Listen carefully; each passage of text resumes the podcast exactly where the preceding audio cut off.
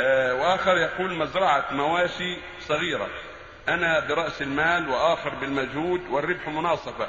ما هي الزكاة المستحقة في ذلك؟ وهل إذا مات أحد المواشي يطرح من رأس المال الأصلي أم من الربح؟ نرجو التقرب على النقود على النقود الموجودة وعلى المواشي. إذا كانت للبيع والتجارة تزكى المواشي وتزكى النقود المجتمعة. أصلها وأرباحها. زكى الجميع. وإذا مات شيء منها فهو على الجميع إذا كانوا مشتركين.